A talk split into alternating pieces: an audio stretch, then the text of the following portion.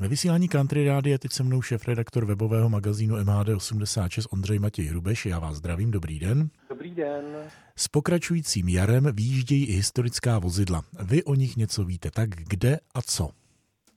Když začneme v hlavním městě, tak eh, už v Dubnu vyjela historická tramvajová linka 41 a protože je čím dál hezčí počasí a zájem eh, veřejnosti, tak eh, v průběhu května bude tato tramvajová linka posílena o jeden vůz.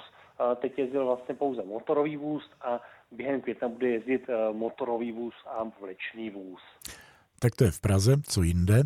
Další věc z historických vozidel se odehraje ve Zlíně, jak 1. tak 8. května, což jsou státní svátky, i když tedy připadají na víkend, tak vyjedou historické trolejbusy eh, na eh, linky eh, městské hromadné dopravy. Konkrétně se bude jednat o trolejbus Škoda 9TR, který bude jezdit na lince číslo 1, trolejbus Škoda 14TR, který bude jezdit na lince 9 a na své si přijdou i um, milovníci autobusů, protože bude v provozu autobus Škoda 706 RTO s modrou vlečkou, karosa B40 a v provozu bude taky historický autobus SM11.